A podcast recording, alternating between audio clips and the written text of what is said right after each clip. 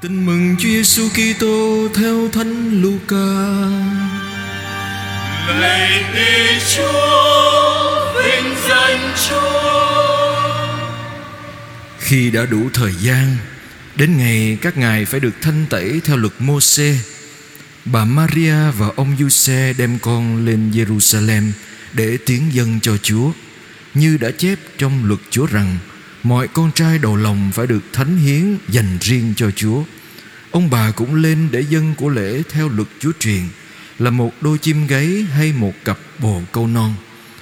Hồi ấy, ở Jerusalem, có một người tên là Simeon. Ông là người công chính và sùng đạo. Ông những mong chờ niềm an ủi của Israel và thánh thần hằng ngự trên ông. Ông đã được thánh thần linh báo là ông sẽ không thấy cái chết trước khi được thấy đấng Kitô của Đức Chúa. Được thần khí thúc đẩy, ông lên đền thờ. Vào lúc cha mẹ hài nhi Giêsu đem con tới để làm điều người ta quen làm theo luật dạy, thì ông ẩm lấy hài nhi trên tay và chúc tụng Thiên Chúa rằng: Muôn lạy Chúa giờ đây theo lời Ngài đã hứa, xin để tôi tớ này được an bình ra đi. Vì chính mắt con được thấy ơn cứu độ Chúa đã dành sẵn cho muôn dân. Đó là ánh sáng soi đường cho dân ngoại, Là vinh quang của Israel dân Ngài. Cha và mẹ Hải Nhi ngạc nhiên Vì những điều người ta nói về người. Ông Simeon chúc phúc cho hai ông bà Và nói với bà Maria, Mẹ của Hải Nhi, Cháu bé này Được đặt làm duyên cớ cho nhiều người Israel ngã xuống hay đứng lên. Cháu còn là dấu hiệu bị người đời chống bán. Còn chính bà, Một lưỡi gươm sẽ đâm thâu tâm hồn bà. Như vậy, Những ý nghĩ từ thâm tâm nhiều người sẽ lộ ra. Lại cũng có một nữ ngôn sứ là bà Anna, Con ông Pernuen thuộc chi tộc AC Bà đã nhiều tuổi lắm. Từ khi xuất giá, Bà đã sống với chồng được 7 năm. Rồi ở quá Đến nay đã 84 tuổi. Bà không rời bỏ đền thờ, Những ăn chay cầu nguyện đêm ngày thờ phượng Thiên Chúa. Cũng vào lúc ấy, Bà tiến lại gần, Cảm tạ Thiên Chúa Và nói về hài nhi Cho hết thảy những ai đang mong chờ Ngày Thiên Chúa cứu chuộc Jerusalem Khi hai ông bà đã hoàn tất mọi việc như luật Chúa truyền, Thì trở về thành của mình là Nazareth, Miền Galilee. Còn hài nhi ngày càng lớn lên thêm vững mạnh đầy khôn ngoan và hằng được ân nghĩa cùng thiên chúa đó là lời chúa Lạy Chúa Kitô, lời khen Chúa. anh chị em rất thân mến hàng năm chúng ta vẫn mừng lễ thánh gia thất gia đình của thánh Giuse, mẹ Maria và Chúa Giêsu. Và một trong cái khuynh hướng suy nghĩ mình thường có đó là mình cho rằng đó là gia đình gương mẫu đúng nhưng mà theo nghĩa là gia đình không có khó khăn không có vấn đề không gặp khủng hoảng không gặp trắc trở nhưng nếu chúng ta đọc kỹ bài tin mừng cả ngày hôm nay, cũng như tin mừng của Chủ nhật năm A và năm C, anh chị em sẽ thấy từ khi Chúa Giêsu sinh ra và ngay cả từ khi Đức Mẹ cứu mang Chúa Giêsu trong bụng là đầy những trắc trở anh chị em. Đức Mẹ khi cứu mang Chúa Giêsu đã bị nghi ngờ về sự trung thủy của mình, thậm chí du xe từng có suy nghĩ sẽ bỏ bà Maria một cách kín đáo. Nghi ngờ về sự trung thủy. Trong tinh thần Matthew chúng ta lại được nghe là sau khi Chúa sinh ra đó, Herode tìm cách đuổi giết. Rồi, vì thế, Chúa vừa mới sinh ra thôi là đã phải chạy trốn sang Ai Cập là một hình ảnh của gia đình thánh gia phải ngay từ đầu đã phải tìm cách trốn chạy. Rồi hình, hình ảnh nào nữa Chúa được sinh ra trong hang đá Nghèo hèn. Rồi ngày hôm nay Chúng ta nghe tin Đức mẹ và Thánh Du Xe Đến đền thờ Để cho Chúa Và cho mình được thanh tẩy Theo luật mô xê Nghĩa là gì? Ngày xưa, Khi mà người phụ nữ mới sinh con, Và theo luật mô xê đó, Là vì có máu Nên được cho là bị ô uế. Họ không đến đền thờ được, Phải đợi 40 ngày cho trẻ nam 80 ngày cho trẻ nữ, Để đến đền thờ, Để làm cái nghi thức thanh tẩy, Để trở nên trong sạch. Nhưng mà trong cái nghi thức đó, Cái lễ dân Và dân con đầu lòng Kèm theo của lễ Họ dân đôi chim gáy Hay bồ câu non Nói lên cái hoàn cảnh nghèo hèn của họ. Người có tiền, họ sẽ dâng con cừu, con bê. Nay, hai ông bà chỉ dâng đôi chim thôi. Rồi kế đến chúng ta nghe một lời phán, Tưởng chừng như là tuyệt vời về sự ca tụng Chúa của Simeon, Nhưng đằng sau đó đi kèm cái lời phán của Simeon là gì? Nói với Đức Mẹ, Bà, Một lưỡi gươm sẽ đâm thấu lòng bà. Cái nỗi đau của người làm mẹ mà nếu chúng ta hình dung ra, chúng ta cũng biết đức mẹ đối diện với cái chết của con mình, đối diện với nhiều sự lắm anh chị em. Và anh chị em biết, thánh du xe không còn trong cái thời gian mà Chúa Giêsu chịu chết. Nên thánh du xe đã đi trước, mất mát, đau khổ chịu chết. Rồi cái gì nữa anh chị em? Là chúng ta thấy trong hành trình mà làm mẹ, trong hành trình gia đình gia đình thánh gia gặp rất nhiều trắc trở. Không phải là một gia đình không có khó khăn, không có một phải một gia đình mà vì có Chúa nên không có vấn đề gì xảy ra hết. Họ gặp trắc trở ngay từ đầu. Vậy họ muốn nói gì với chúng ta? Nếu chúng ta xin gia đình mình không gặp khó khăn, chúng ta ảo tưởng, gia đình thánh gia không thoát khỏi cái đó. Nếu chúng ta xin một gia đình luôn luôn hạnh phúc, chúng ta ảo tưởng. Hạnh phúc không phải là điểm cùng đích của một gia đình đâu anh chị em. Có lẽ anh chị em sẽ bất ngờ khi tôi nói điều này và không tin anh chị em hỏi tất cả những người có gia đình đi. Có phải là hạnh phúc mãi mãi như chuyện cổ tích không? Sau khi cưới nhau, có phải là luôn luôn đầy nụ cười không? Không hề có nước mắt không? Có phải là không bao giờ có cãi vã không? Không bao giờ có xung đột không? Không hề đâu anh chị em.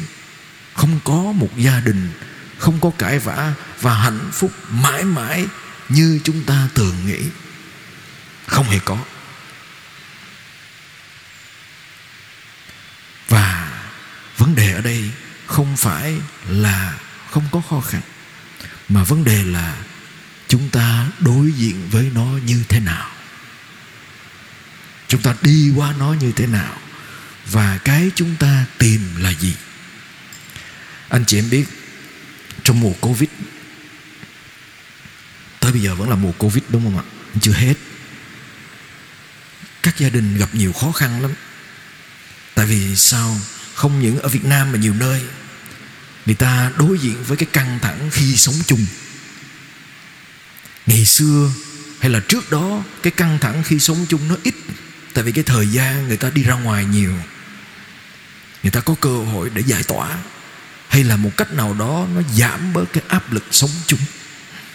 Và ngày hôm nay, rất nhiều gia đình gặp khủng hoảng vì sống chung vì dành thời gian quá nhiều cho nhau, nhưng mà không cho nhau thật sự. Và tôi có ngồi làm một cái nghiên cứu với các bạn của tôi. Bạn người ta gọi là bạn đồng môn. Ừ. Bên châu âu, bên châu mỹ và bên một số nước, mình có làm việc chung với nhau. Vì khi mà mình ngồi giúp những gia đình gặp khó khăn thì mình đúc kết lại. Mình tìm hiểu và nghiên cứu coi cái khó khăn, cái khủng hoảng mà mình gặp của những gia đình đến với mình thường là cái gì? Và tôi để ý, và các bạn của tôi cũng đồng ý, nó có ba dạng khủng hoảng mà chúng ta thường gặp. Mà thường là cái khủng hoảng này, nó lại làm cho mình vượt qua không nổi, mà nó làm nó đánh gục mình lúc nào không hay. Cái khủng hoảng đầu tiên, người ta gọi là cái khủng hoảng bị đóng băng. Người ta gọi là freeze crisis. Rồi mình mình căng thẳng với nhau, mình giận nhau, mình khó chịu với nhau, mình xung đột với nhau quá. Nhưng mà thay vì mình giải quyết, mình đối diện, hay là mình tìm cách vượt qua nó, mình đối thoại với nhau đó, mình đóng băng. Nghĩa là mình coi như nó không có. Mình giả vờ quên đi, hay giả vờ như nó không có, mình dẹp nó vô một góc nhà. Mình dẹp nó vô một góc trong tâm hồn của mình. Và mình muốn là để đi tiếp mà anh chị em biết cái gì mà đóng băng mà nó không được giải quyết, thì khi băng mà nó tan chảy ra rồi, thì nó kinh khủng đến mức nào? Bùng nổ. Mà nó bùng nổ là nó dồn nén nhiều thứ, nó bùng nổ lên, không thể tưởng tượng được đâu anh chị em. Ví dụ như giận nhau vì một cái chuyện gì đó, và vì mình phải đối diện với cái căng thẳng của công việc, cái áp lực của cuộc sống, của mưu sinh, hay là của độ tuổi, của lứa tuổi của mình, hay là của vấn đề của riêng mình tự nhiên cái mình đóng băng nó lại. Mình thầm nghĩ rằng người kia phải hiểu những gì xảy ra trong lòng mình. Mình không nói nữa. Mình không nói, mình không giải quyết nó. Và từ từ nó thành một tảng băng lớn. Và dĩ nhiên là anh chị em thấy tảng băng lớn, tàu Titanic đụng vô nó còn lũng huống gì là mình? Một, cái khủng hoảng thứ hai người ta thường nói mà tôi thấy hay gặp ở các gia đình trẻ đó anh chị em, người ta gọi là cái khủng hoảng đặt sai chỗ. Khủng hoảng đặt sai chỗ nghĩa là gì? Nghĩa là cái khung, mình đem khủng hoảng vô nhà mình. Mình đem khủng hoảng sai người. Ông bà hay nói dẫn cá chém thớt, cái đó là từ nhẹ anh chị em.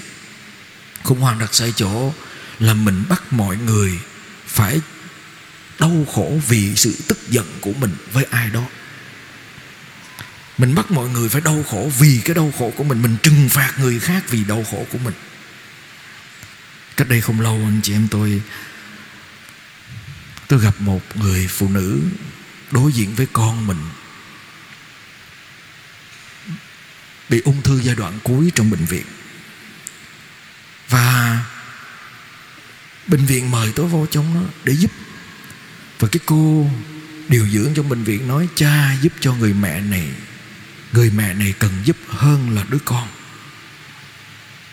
Đứa con đang trong giây phút hấp hối, nhưng mà người mẹ hoảng loạn, đau khổ và thậm chí có khuynh có ý định tự sát.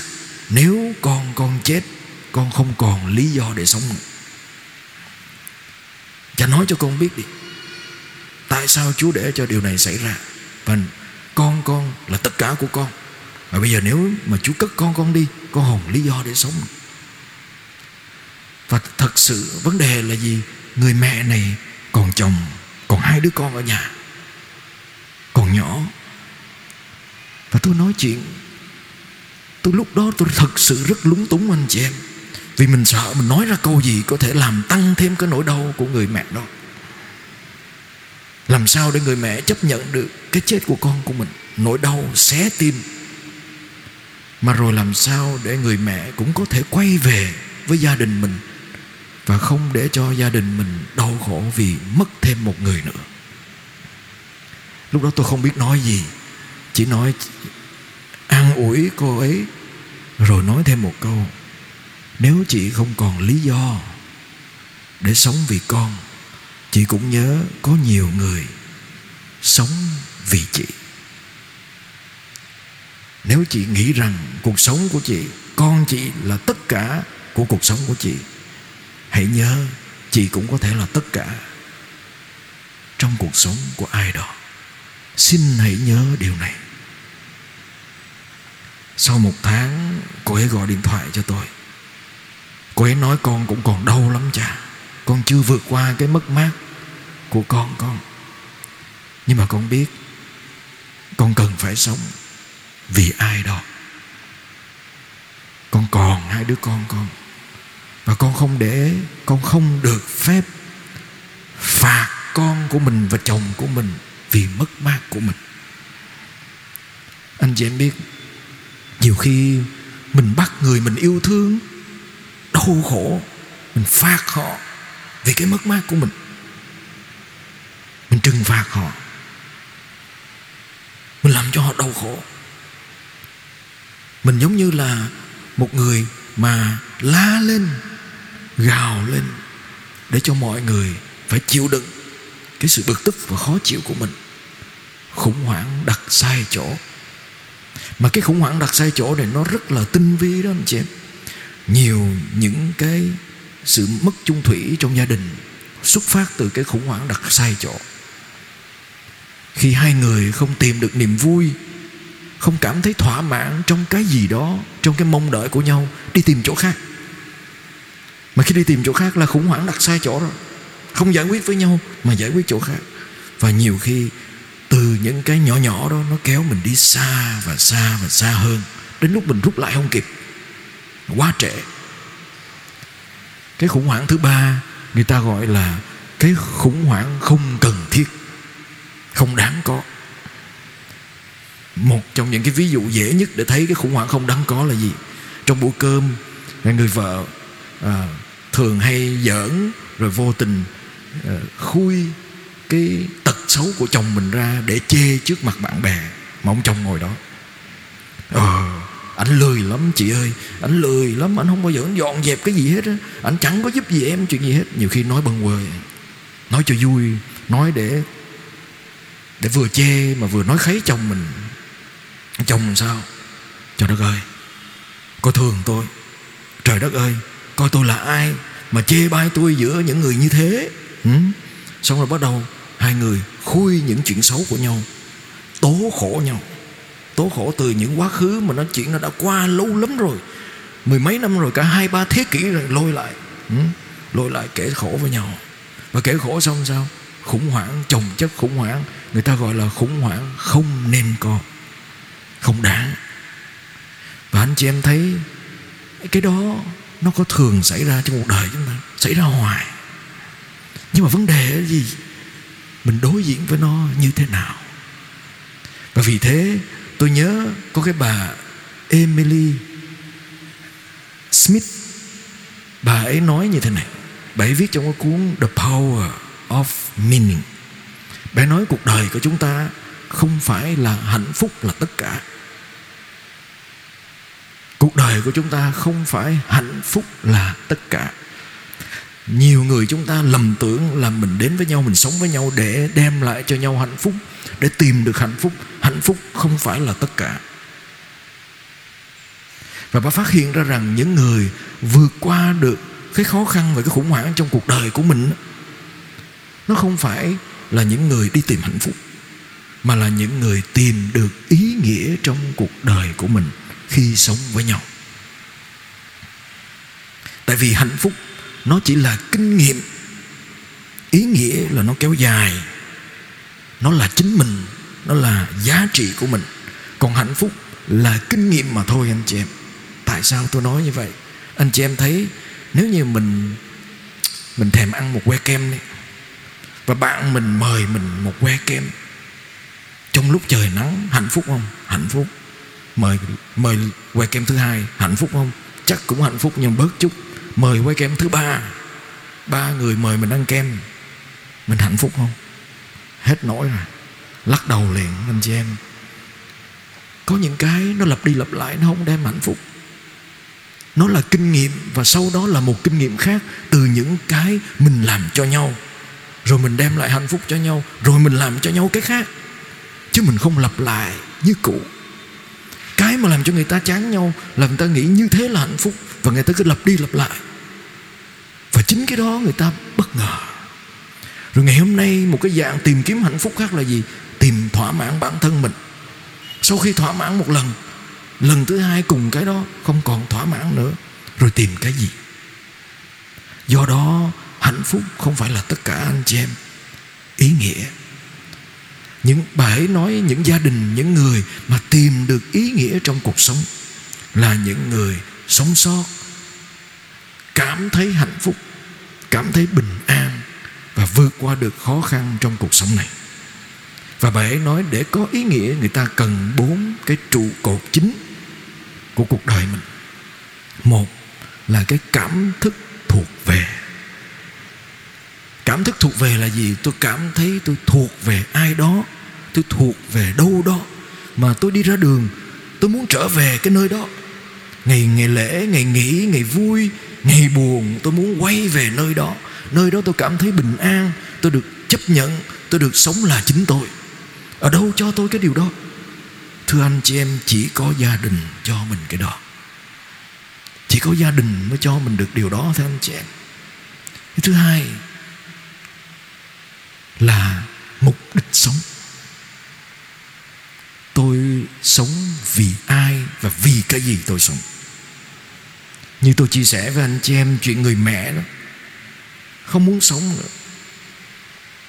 Vì mình sống cho đứa con. Nhưng mà sau khi người mẹ hiểu được rằng người khác cũng sống vì mình mình mình đặt câu hỏi, ngày hôm nay mình sống vì ai? Vì lý do gì mà tôi sống? Vì lý do gì mà tôi muốn tồn tại trên thế giới này? Cuộc đời tôi cho cái gì? Để làm gì? Nhiều khi mình mình quên mất đặt câu hỏi với cái đó. Mục đích của cuộc đời tôi là gì? Cái điểm thứ ba, anh chị em, là người ta gọi là siêu việt. Tiếng anh là transcendence. Nghĩa gì? Khả năng vượt ra khỏi con người của mình. Ai trong chúng ta cũng có khả năng vượt ra khỏi con người của mình hết. Nghĩa là khi mà mình thấy mình có thể làm cái gì đó hơn cả chính mình và thấy được cái điểm nối của cuộc đời của mình cho tất cả mọi sự. Tôi lấy ví dụ, tất cả mọi thứ, nếu anh chị em bước ra ngoài đường, anh chị em nhìn lên trời mà thấy ngôi sao và anh chị em cảm nghiệm được mình quá nhỏ bé trước một cái vũ trụ to lớn như thế, đó là cái cảm nghiệm vượt ra khỏi chính mình. Hay là khi mình có thể thấy mình kết nối với tất cả mọi thứ trong thế giới, trong vũ trụ này người ta nói ví dụ như, anh chị em nhìn đám mây trên trời, nó chẳng có nghĩa lý gì hết. Nhưng mà cái kết của đám mây là gì, thưa anh chị em? Là mưa. Cái kết của mưa là gì? Cỏ mọc lên, rồi sau đó con bò ăn nó. Có sữa sữa người ta lấy làm kem, mình ăn kem. Tất cả mọi thứ, nó có điểm nối với nhau hết. Và vì thế, cái sống, cái chết của mình, nó có ý nghĩa của nó mình sống, mình chết, mình đau, mình bệnh, người thân của mình mất, lúc này mình có thể đau khổ. Nhưng tất cả đều có ý nghĩa của nó. Và xa hơn nữa, nếu mà nhìn vào cuộc đời của Chúa Giêsu tất cả đã được hòa quyện trong con người, gia đình và cuộc đời của Thiên Chúa cứu độ mình. Tất cả đều có ý nghĩa. Và mình thấy được điều đó, mình hiểu được cuộc đời của tôi, nó không phải là vô nghĩa cho dù nó nghèo hèn, cho dù thấp bé, cho dù tôi không làm được cái gì lớn trong lúc này, nhưng chúa thương tôi. Chúa đặt tôi trong một kế hoạch lớn của ngài. Và vì thế mình đến cái điểm cuối cùng, điểm thứ tư là câu chuyện cuộc đời của tôi. Người ta nói, ai trong chúng ta cũng có câu chuyện cuộc đời. Có những lúc mình đau khổ, mình vui, mình buồn, mình chiến thắng, mình hạnh phúc, mình nghèo hèn, mình mất mát, mình bị phản bội có hết, thưa anh chị em. Nhưng mà cái mấu chốt của vấn đề là mình hiểu nó như thế nào. Ngày hôm nay tôi có thể không thể đối diện được với nó, nhưng ngày mai tôi nhìn nó, tôi quay lại cái kinh nghiệm cũ, tôi có thấy câu chuyện cuộc đời của tôi nó có ý nghĩa khác không? Và hơn thế nữa, câu chuyện đó là cùng một câu chuyện của thánh già cũng phản bội đó của sự nghi ngờ. Chúa Giêsu bị phản bội, học trò phản bội, anh em mình phản bội mình. Ừ?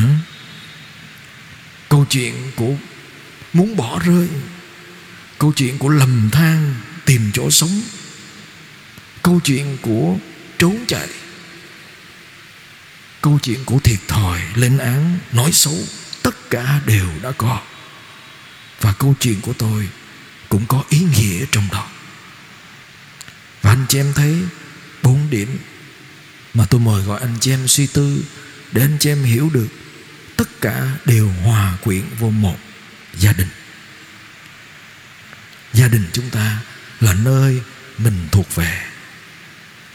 Gia đình chúng ta là nơi viết nên câu chuyện cuộc đời của mình. Gia đình chúng ta là nơi làm cho chúng ta có thể cho đi chính mình. Và cũng gia đình chúng ta là tất cả những gì mình sống vì nó. Vì cha, vì mẹ, vì con cái, vì anh em mình. Chúng ta cũng đặt câu hỏi của người chúng ta. Nếu chúa sinh ra và muốn nói với chúng ta một điều, ngay cả khi con mất hết gia đình, con cũng vẫn thuộc về ta. Con không bao giờ mồ côi vì con đã được là anh em của chúa